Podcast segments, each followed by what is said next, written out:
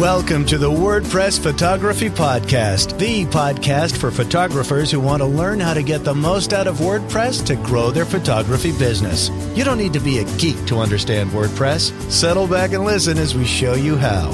Now, here's your host, Scott Wyden-Kivowitz. Welcome to episode fourteen. My name is Scott Wyden-Kivowitz, and I'm joined by my co-host, Rachel from Photoscribe. Hey, Rachel. Hey, Scott. How are you? Good. How you doing? Good. Just a uh, rainy day here in Boston. yeah, yeah. Here in New Jersey too. It's uh, it's it's like it's been a week of this. Um, yeah. You know, it, we needed rain, but I don't know if we needed this much rain. no, I don't so, think anyone needs this much rain. yeah, yeah. Um. So, uh, I think we're actually pretty caught up as far as um recording goes from when the episodes go live. We're now about a week behind when each, each episode goes live. That's pretty good. Um, and it takes a few days to go through the, you know, auditing edits, uh, audio edits, the video edits, the transcription. So um, it's kind of nice, uh, actually, to be closer to publish date now, where we're usually about three weeks um, ahead of the game. So yeah, yeah. When we started, we were definitely a couple, almost even a month behind yeah. from our when we recorded the episodes to when they went live, and now we're really on this every other Thursday schedule, and it's been really great, you know, with the scheduling and getting guests on, and then getting it to go live pretty quickly afterwards. Yeah, yeah, totally. So it's it feels feels good.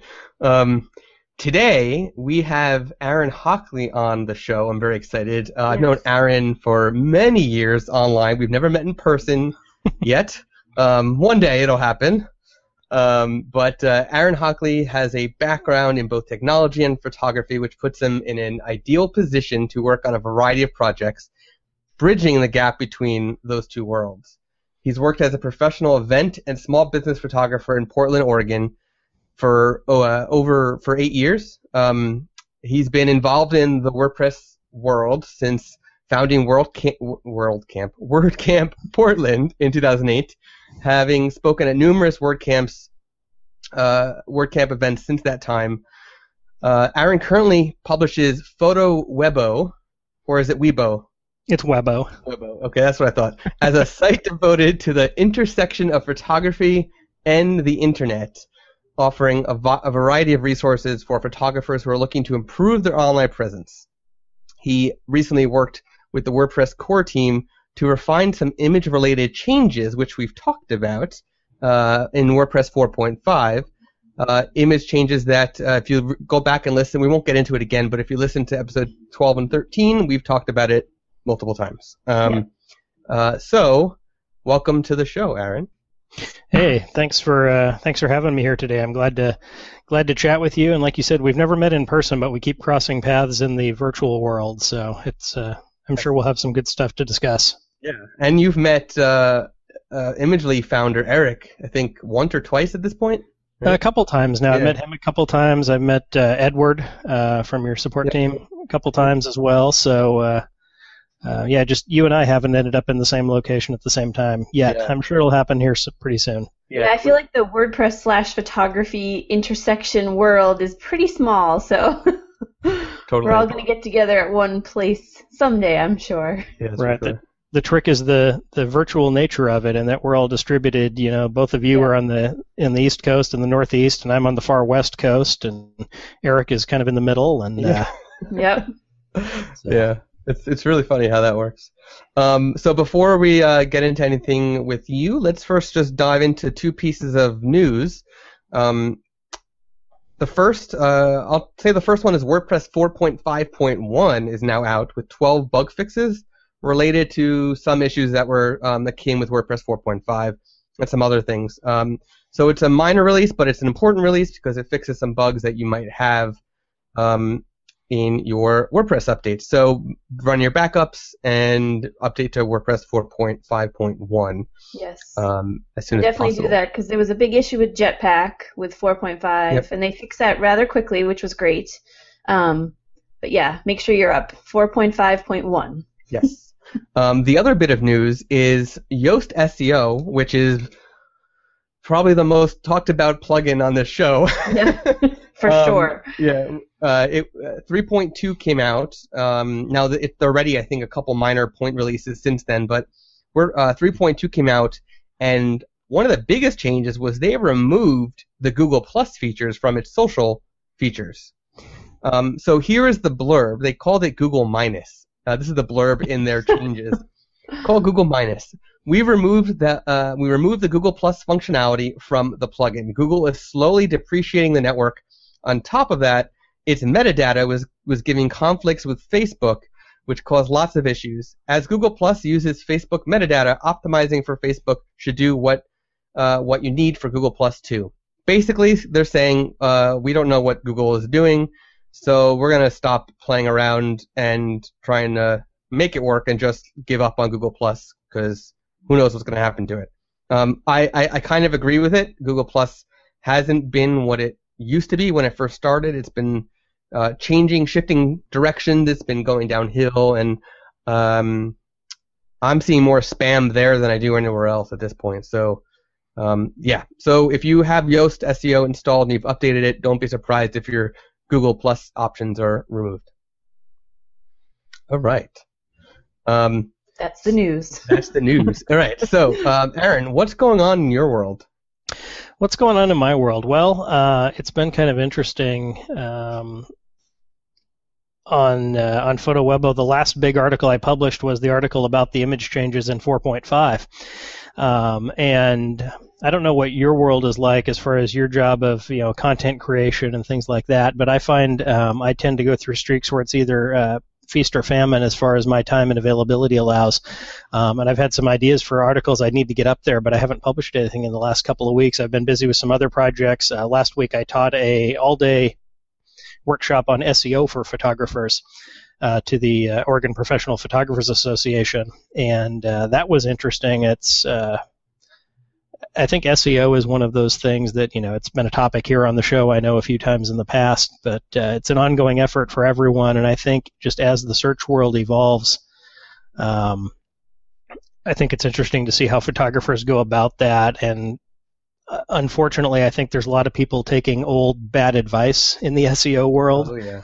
yeah. Um, and, you know, and the other thing that's been interesting, and I, I should write about this, is I think, you know, a lot of times photographers almost go about S E O backwards, in that they, they figure out their content, and then later they think about, well, how can I approach that from an S E O perspective? Yep. yep. Yeah. Rather than... Uh, you know, rather than looking at what might be their search engine goals and then writing content that fits that. So, you know, having having uh, uh, taught many different S E O workshops, classes, and having I'm going to be speaking at Canada Photo Convention in October about S E O as well.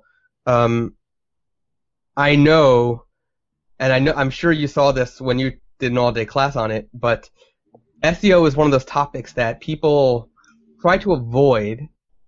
But then once they're learning about it, they get, like, sucked in and they want to know more and more. It's really interesting. Like, they go from, like, okay, am I actually going to learn anything here? And they, like, you know, the body language, um, you see it right away. And then once you start talking and they see how cool it can be and how, really how easy a lot of it is, um, they just, they want more. They they get sucked in so, so well. Yeah, a lot of it is, you know, a lot of it is easy things to do. A lot of it is, um, you know, and figuring out how to prioritize things. I mean, I know at one point I talked a little bit during the workshop about how your site speed and performance, you know, is mm-hmm. an S E O factor, and that's something you should consider. Um, and I gave folks a couple of resources to look at, such as the the Google uh, PageSpeed Insights or the the YSlow tool that you can use to analyze your site. Um, and people really, you know, got into their laptops and started looking at their sites. It's, it was hard not to get off onto a side tangent where we then spent an hour just talking about performance. You know, it's. Um, but the other thing with S E O that, you know, is uh, is something that folks have to keep in mind is that, you know. It, it's an ongoing effort. It's not something that you learn once or that you, you know, that you do once and you're done with it. Um, much like uh, much like social media, right? You can't, you know, you can't decide, okay, I'm going to go teach a cl- take a class, and next week I'm going to do social media, and then I'll be done with my social media for a while. It's yeah. like, well, no, it's it's a it's an ongoing effort that, you know, you need to, you know, you need to be social, not do social, and. Right. Uh, And the S E O work is the same way, where if, you know, yes, there's things that you can set up, you know, that are more or less one-time efforts when it comes to things like making sure you have a decent hosting and security and performance and things like that. But when it comes to your content, um, that just needs to become part of your content process on an ongoing basis, is that you're always cognizant of the search factors when you write a blog post, when you record a video, when you, you know, publish to social media. Um, and so, uh, you know, I, I ruined everybody's morning at the search workshop by telling them that unfortunately they were going to walk away and they were going to have a ton more work to do than when they walked in the door. Yeah. But uh, yeah. uh, I think yeah. everybody, I think everybody took it well. I've had a lot of positive feedback on the class, and so um, I know I always, I, I'm always wary of S E O quote unquote experts that come to photographers hmm. because I think that there's S E O for small businesses, and then there's S E O specific to photographers. And unless you are a photographer or live in that world and like understand image searching and image keywording, you know, it's hard to sort of game the system. Um, that's why I always, you know, I'm always wary of people that come into the photography industry and say, oh, we're S E O experts, if they're not photographers like you guys are and, and understand the working nature of what it means to be a photographer and put out the content. And and that's actually what we do at Photoscribe, is we help photographers blog on a regular and consistent basis, because what I found is blogging at the same day and the same time gives you some of that organic S E O that um, you don't get by posting like here and there, unless, you know, you're doing it on a really strict... I mean, some photographers have found success not blogging on a schedule, but not many. And I wonder if you have any thoughts of that, about how the S E O I, sort of l- links into that. Yeah, I think, you know, getting something out there on a somewhat consistent basis is important. And, you know, one of the questions that often comes up is, well, you know, how often do I need to post to my blog? Or, um, you know, that everybody talking about being too busy. And, you know, usually what I tell them is, you know, being consistent is more important than being frequent. Yep. um, and that it would be better to post, you know, once a week than to post, you know, five days one week and then not post anything again for a right. month. Right. Yeah, that's um, what we tell. Yep. And, uh, you know, and so, but I realize that's difficult. I mean, and, you know, I, I laughed. I mentioned, you know, it's been now, I think, you know, a couple weeks since I published something new on PhotoWebo, which is, you know, that's rare to go that long. Um, you know, I should do a better job of having something scheduled or prepared that I could have put out there.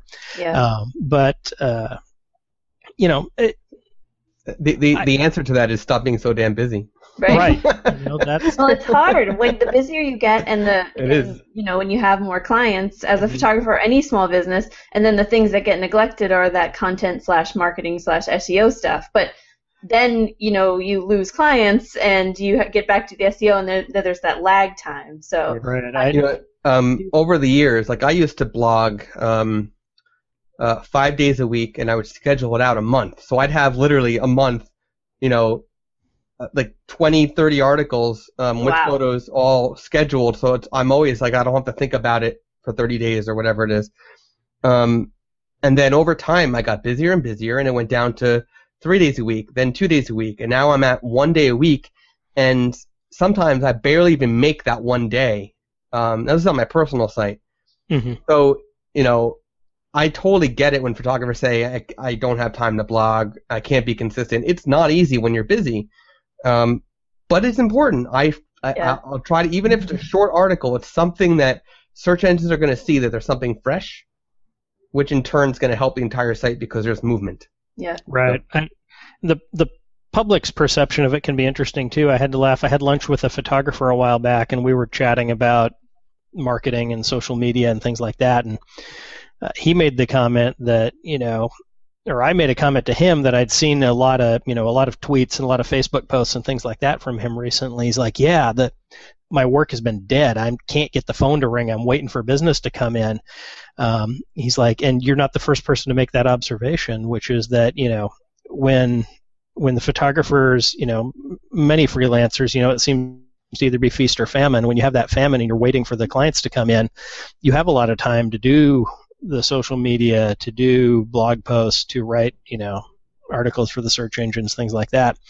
Um, and it becomes a case of just kind of needing to budget your, uh, you know, budget your time, much like you save up some money for a rainy day. Hopefully you can, uh, you know, when you have that time where you have the ability to create a bunch of content, that you can bank some of that, that you can then trickle out there, um, you know, so when you do get busy, that you can still put something out there uh, to look like you're you're still marketing. Right, so. Right.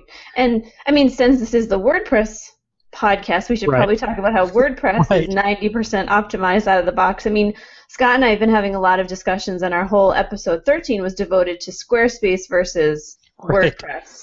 And, you know, if you are optimizing for S E O, being on WordPress gets you so much closer just by being on WordPress. Do you right. have any thoughts on that? And what do you tell people about WordPress versus Squarespace, for your opinion? Yeah, it's kind of interesting. Before this workshop, the workshop had, uh, I think we had eleven people in my workshop. Um, and prior to that, I sent an email to all the attendees, and I asked them what platform they were using, because I wanted to get a feel for what technologies were in play. Uh, and about half of them were using WordPress. Um, there were a couple people on Squarespace. Uh, there were a couple of people using Bigfolio. Um, there was somebody using something that's completely homegrown and hand-coded that she has a somebody that she just pays to maintain her site for her.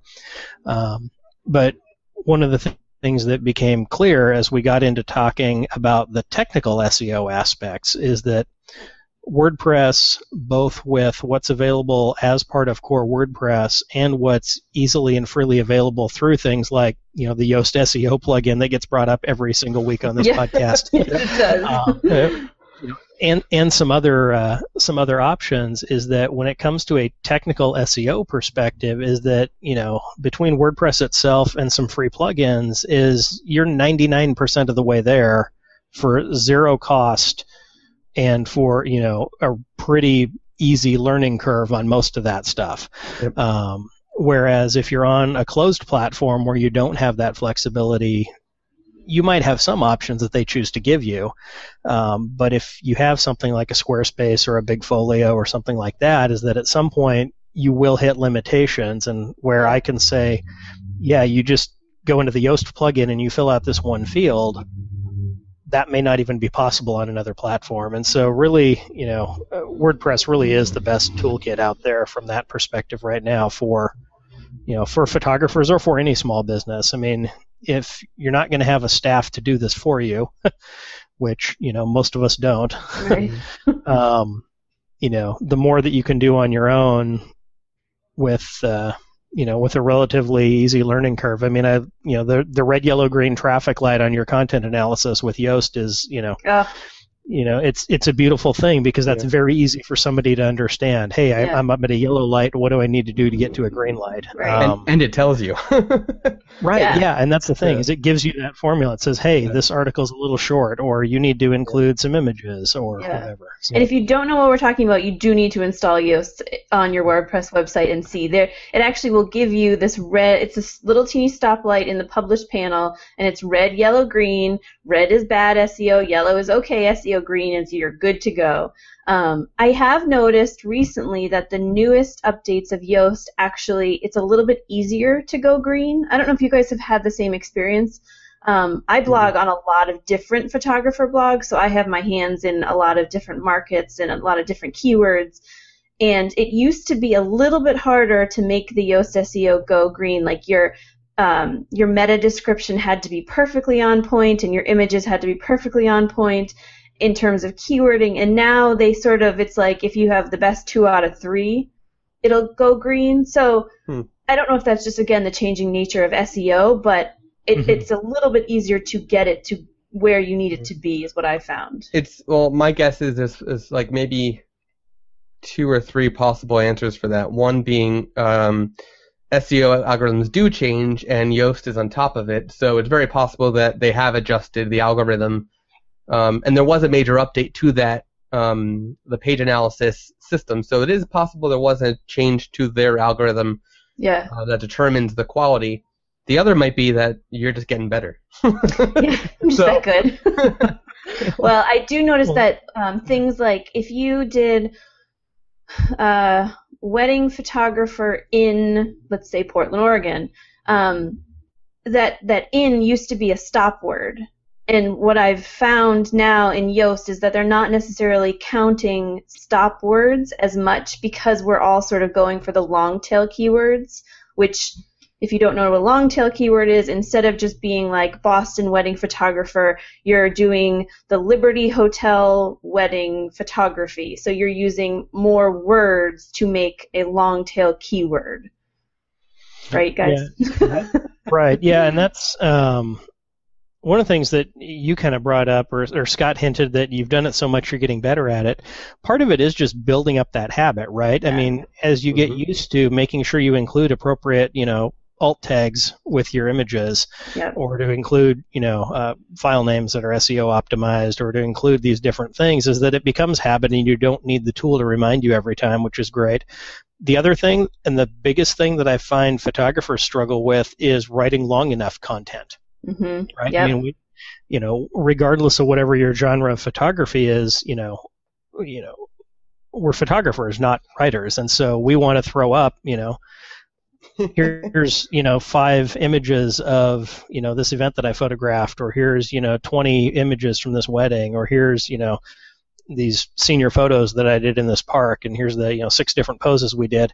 Um, you know, and then you end up with, you know, forty-two words in your blog post, right. yeah. which doesn't give Google or Bing or any of the search engines a lot to work with. Um, and the oh. other thing, you yeah. know, the longer that you can go, you know, the m- more likelihood you have that you can create something that's, you know, that's just an incredible resource. Um, right. And so that's, you know, kind of the other aspect is, instead of the routine blog post, um, you know, it, instead of putting up, you know, a, a mediocre or an average blog post, you know, once a week, what if you did it twice a month, but they were great? Right, you know? Exactly, and yeah.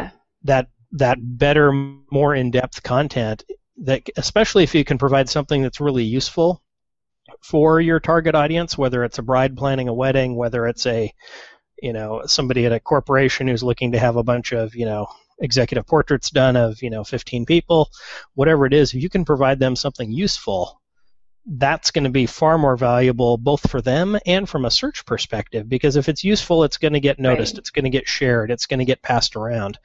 Um, that's going to be better than just, here's my latest shoot. So. Well, so I I agree with that, um, but I also, a lot of the, the conversation that I have with photographers when they're blogging, consistency is key, which we've talked about, have the Yoast S E O, which we've talked about, but also, what is the one thing that's different from shoot to shoot? And it's usually the client's story and then your story as a photographer at that moment. So for for families and weddings and maternities and, and a lot of the portrait and wedding photography industry, there's an inherent story that you can blog about, and part of that is capturing the um, the information from your clients. So while those marketing type blogs, sort of what you mentioned about like um, what's the best way to shoot a, a headshot session, you can do those once a month or once every couple months, mm-hmm. but when you intersperse them in with the blog post of your shoots and include the client's story, you're actually creating something that your client can then share, so then it becomes a resource to that group of people that your client's sharing it with and to your potential clients. So there's so much content that we as photographers have. It's just how do you, you know, share it and market it, and then again do it consistently, like we've said a thousand times. You know, right? That that mix is really important. Yeah, um, it's you know, hard. I, it's really hard to sort of get there. You know. um, you know, what I'd like to to talk about, because I just ran into something that was interesting. That um, so at today, an article I wrote at Photography Spark went live, and it's a three thousand word article. I haven't written a three thousand word article in so long. It's um, hard. It, it, it's an ebook, literally. Right. It's an ebook, right? So um, I wrote that. It took me one full business day to write that article. And um, there's been some personal stuff going on in my life that um, I blogged about on my own personal site. So anybody who's really curious, just check it out. But um, basically, my mind hasn't been in the clearest place for me to to really write a three thousand word article. So um, I was having really I was really struggling. Usually when I write content, I close my office door. Um, I'll put on noise canceling headphones if there's stuff going on in the house, because I work from home.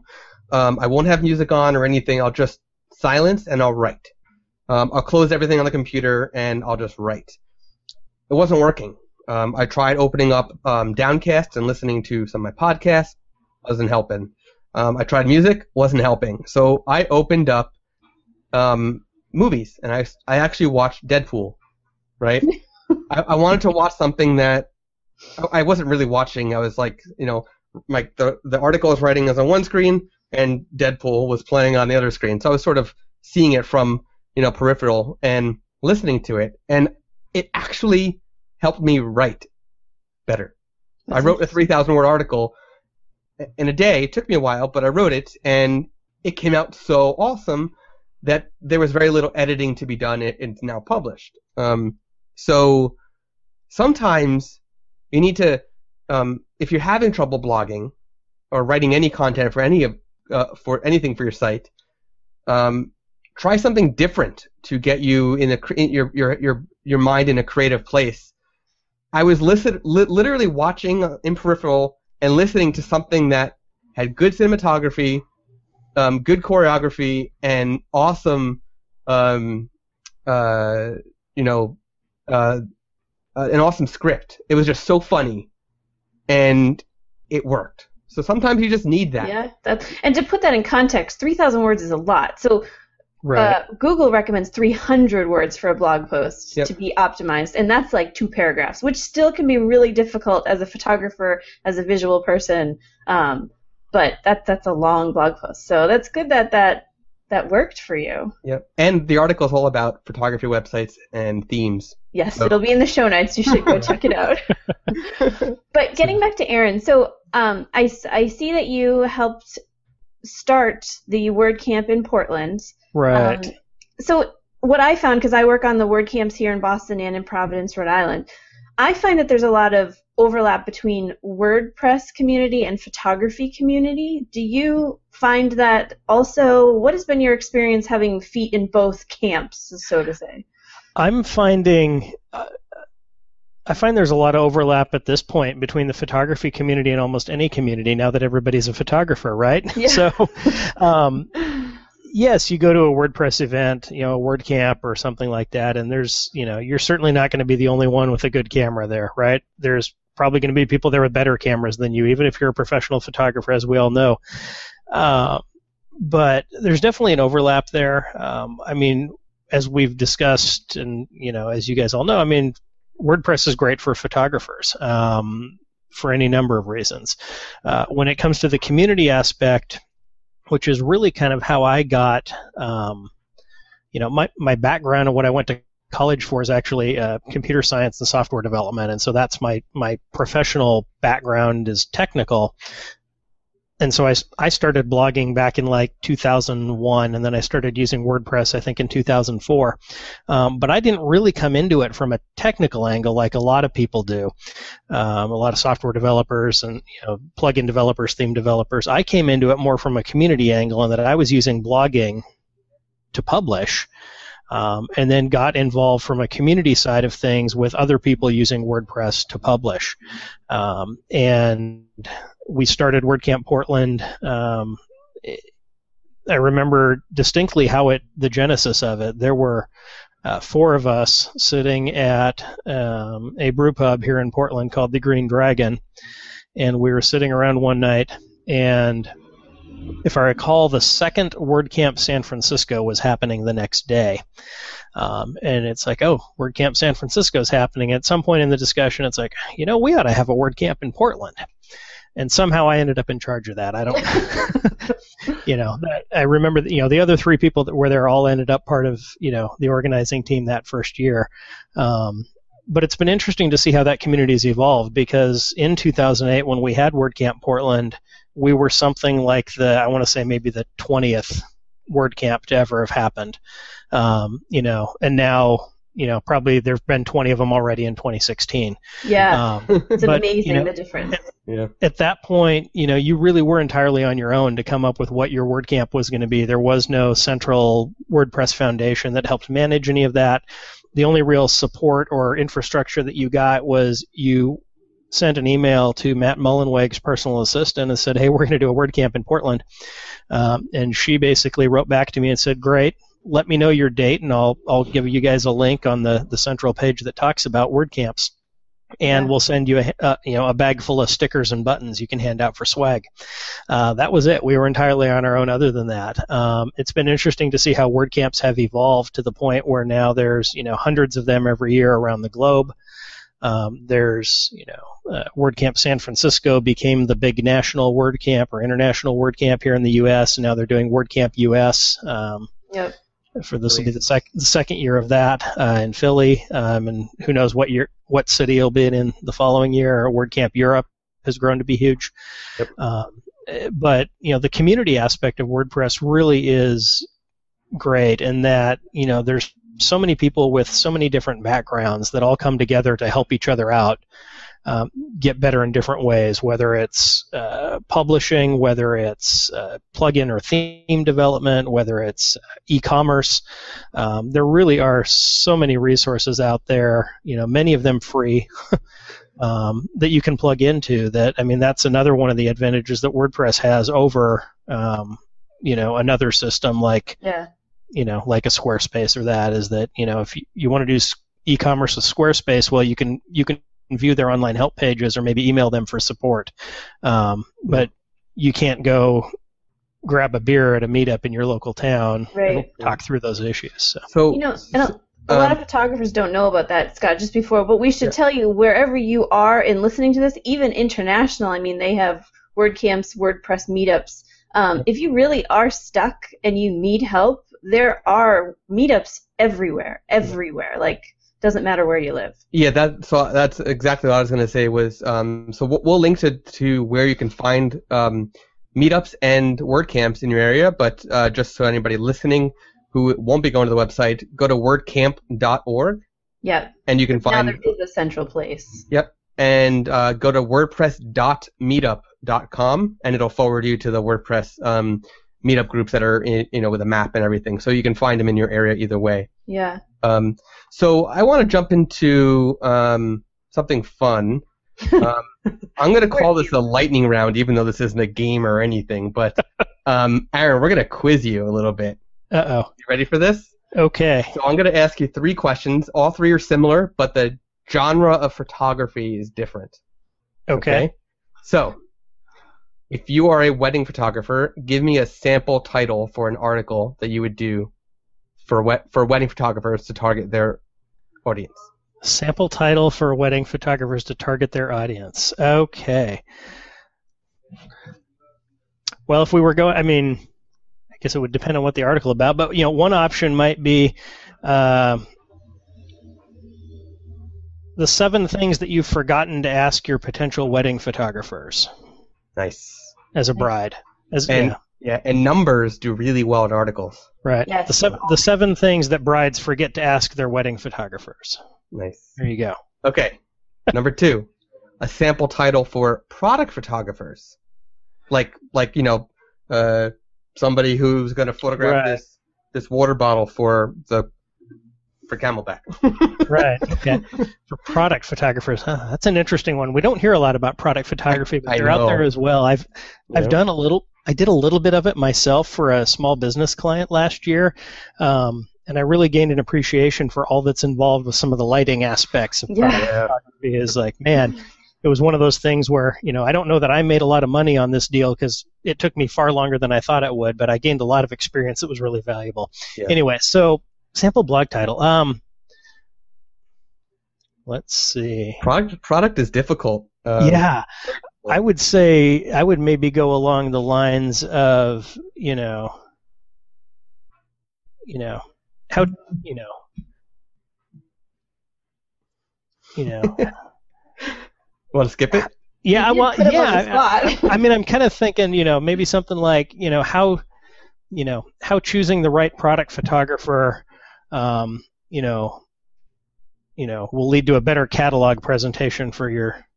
you know, for your clients or something. I mean, I or or what about um, you know, uh, three burning questions you should ask your product photographer before yeah, that, hiring. Yeah, I mean that's kind of yeah, that's a good one. I mean, in my in my mind, and with this title and with the last one, I mean, it almost it becomes about that differentiation factor, right? I mean, as we all know, there's millions of photographers out there. What sets you apart, and how can you, how do you, how do you convince your client that what sets you apart is valuable to them?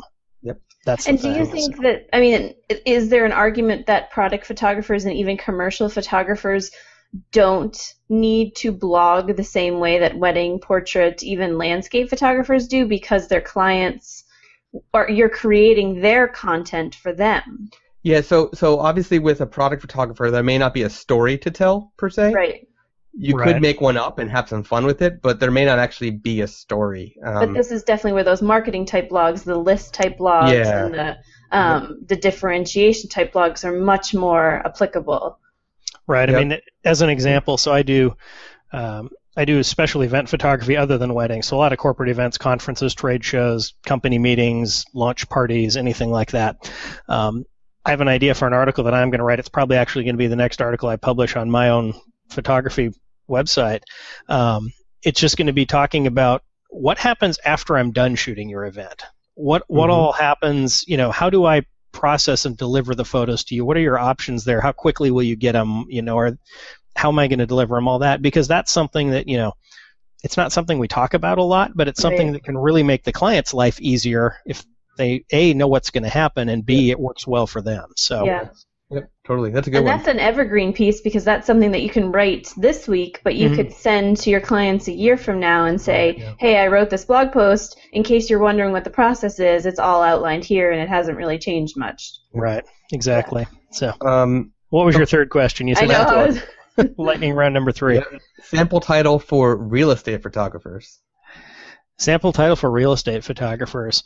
Um, how to, you know, decrease your listings time on market, you know, with these, you know, with these five photography shots that every listing should have, or something. I mean, yeah, that's a good how one. do you, you know, how do you sell that home quicker? Nice. That's a good one. Something cool. like that. Yeah, that was that was fun. We've never done a lightning round, quote unquote. No, we probably should have given right. him some yeah. warning, right? Yeah, yeah. Um, that was kind of that was that was. I just had the idea while we st- while we were right. talking, so I had to throw it out there.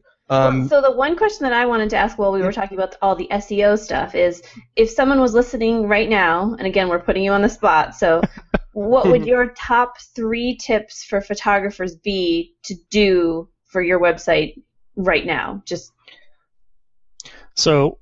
One, and especially since this is a WordPress podcast, one is you need to install Yoast S E O, yep. and you need to read a little bit about how that works and start to understand that, you know, the traffic signal on your content. Um, and there's so many resources out there on the internet on how to do that, but that would yep. probably be number one. Number two, I would say make sure you have uh, solid, secure web hosting.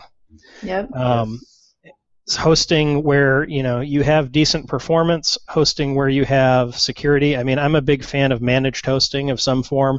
Yeah. Uh, you know, Imagely provides that. Um, I've had good experiences with W P Engine in the past. There's other companies there. Pagely does great things. There's a lot of other good, solid companies that provide that. Yep. Um, but the managed hosting means you're going to pay a little bit more, but it's not ridiculous. I mean, in the grand scheme of running a photography business, even good, solid managed hosting, if you're paying twenty to thirty dollars a month for what is essentially your storefront, that's right. still a great deal. Yeah. Um, they're going to manage that security for you with a lot of things beyond just installing a plugin. Um, they're going to, you know, hopefully offer reliable performance, things like that. Uh, probably the other thing I would say, you know, top three things, so Yoast, Uh, good solid hosting. Um, the other thing I would say is to think, you know, don't try to retrofit your S E O onto your content. Think of it as you're building the content. Um, you know, I kind of mentioned this early on. A lot of photographers seem to go about it backwards, right? So instead of writing an entire article and then figuring out, oh, what, what keywords should I have put in there, or what, you know, what audience was I going for with that? Think about that as you're writing the article. Before you write the article, think about, who am I writing this for, and how might somebody eventually find this? Yeah. And that'll help you work in, you know, those terms that you might want to be found for organically into the article. Um, it'll help you with crafting that title, things like that. So yeah, that's great. Thanks. So I have um, one more question that we sort of, Scott and I have been talking about, and um, we, we sort of touched upon it, but you are obviously a, compo- a proponent of WordPress, mm-hmm. and you're in the photography space. Do you notice that a lot of photographers have separate websites and blog sites, and they don't seem to make the connection that this can all be hosted on WordPress? And why do you think that is? I think, yes, definitely. And in my workshop last week, um, like I said, of the ten or twelve people that we had in the workshop, I think two or three of them had separate, you know, portfolio sites versus blogs, or, you know, websites versus blogs. I, I think we got into that position um, because generally photographers set up a website, but, you know, it, if we go back five to eight to ten years, photographers got a website, and then at some point later they figured out, oh, I also need a blog. Mm-hmm. Um, and because we were talking five to eight to ten years ago, we weren't all using real user-friendly content management systems. Um, most people weren't anyway. I mean, WordPress existed, but it was by no means as easy to use as it is today. Right. Um, you know, we're talking like WordPress one point five or something. um, And so they would have a website that they set up, or that somebody set up for them, or that was set up using a flash gallery. um, and then when they needed a blog, it's like, well, okay, I'll start a blog over here with WordPress, or I'll start a blog with Blogger, or I'll start a blog with uh, Movable Type or Typepad. Yeah. Um, and so they just became these different things based on how they got set up. And then because they got set up separately, a lot of people just didn't even realize that they could be combined. They thought that a website and a blog were different things. Um, you know, we now know, you know, that a blog is really just kind of a website in a particular format. Um, but uh, at this point, when somebody is looking at, you know, kind of redeveloping their web presence or changing out their infrastructure, um, there's so many benefits to having one cohesive system. You know, even if you know, even if you don't choose WordPress as that platform, you yeah. know, I mean, I think you should, but you know, it makes sense to have, you know, all of your stuff together. It helps you be able to drive that search traffic to a single location. It helps you be able to link easier between the different parts of that that web presence. It looks like one cohesive internet presence rather than being fragmented across, you know, a website and a blog that may or may not look the same, that may or may not, you know, link well between each other. So, yeah. and I, mean, I think we, I think we got into this point basically from historical reasons. I think if somebody were starting completely from scratch now, I think I would think, and my experience has been, that most people see it as more intuitive that, you know, their blog is part of their website. Yeah. And they would right. do that together. Yep. You know, uh, going back to the cohesiveness, um, so a lot of photographers these days are also doing subdomains for, let's say, the blog, or a subdomain for, mm-hmm. um, you know, the gallery that they're trying to sell images, which is on a different platform or whatever. Right. Um, it's important for photographers to know that search engines are looking at those as separate websites. Yeah. So whatever S E O juice you get on your main site does not have any impact on the subdomains.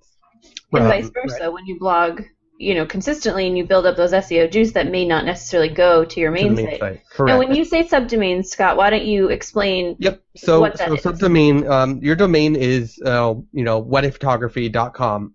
A subdomain is blog dot wedding photography dot com right. or photos dot wedding photography dot com uh, versus what is technically a subfolder, which would be wedding photography dot com slash blog. Right. That would be a subfolder. Now in WordPress, when you create a page, it's not actually a subfolder. It's not really creating a subfolder. It's it's dynamic, so it just happens on the you know um, virtually on the fly. Um, even though it's there in the database, it's you're seeing it on the fly. Um, so um, having it as a subfolder, search engines see it as one website. So anything that does well in the subfolders does well on the main site, and vice versa. So, right.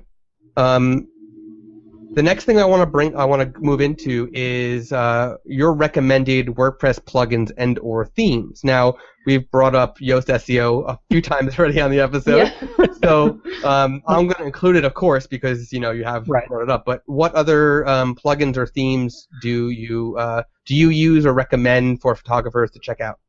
So, you know, and I think this is another recurring theme on the show. I, I love uh, Genesis-based themes. um, I'm not a theme developer. Design is probably, you know, if we look at like major areas of web stuff, design is probably my weakest area. Um, I, you know, I can take a theme and tweak it a little bit, but, you know, C S S and I, we, we do battle. um, and so... Um, From a theme perspective, from a plugin perspective, one that I think thought would be interesting to mention um, would be, and I know I think it's been mentioned previously. I know you've done some work with it, Scott. Is OptinMonster, yep. Which, uh, for those who don't know, OptinMonster is a it's a hosted service now, but it has a WordPress plugin that integrates with WordPress, uh, and it's all designed around essentially lead conversion forms, email opt-in forms. Um, pop-ups, inline forms, anything like that. It's a very flexible platform that allows you to create these different opt-in interfaces for your site. Um, email marketing and having an email list, I think, is something that everybody wishes they had started doing sooner. Yeah. um, you know, I don't know anybody who doesn't wish that they'd started an email list sooner. And um, because once you have, you know, social networks come and go, web platforms come and go, but I mean, email has been there forever. I mean, even, you know, you get a gr- group of one hundred photographers together, I'll guarantee you there's at least, you know, one or two in there that maybe aren't even on Facebook, which is, you know, the most popular social network. Uh, but I'll guarantee you every single one of them has an email address and they check it every day at least once. Yeah. um, so uh, OptinMonster, um, you can check it out on the web. Um, there's, you know, various versions that do different things for different prices, um, but it, it provides a pretty easy interface for creating, you know, opt-in forms to get people onto an email list, whether you're hosting that list with MailChimp or with, uh, you know, AWeber or any number of different email providers. I recently switched over. I'm using ConvertKit now for uh, for most I've, of my lists.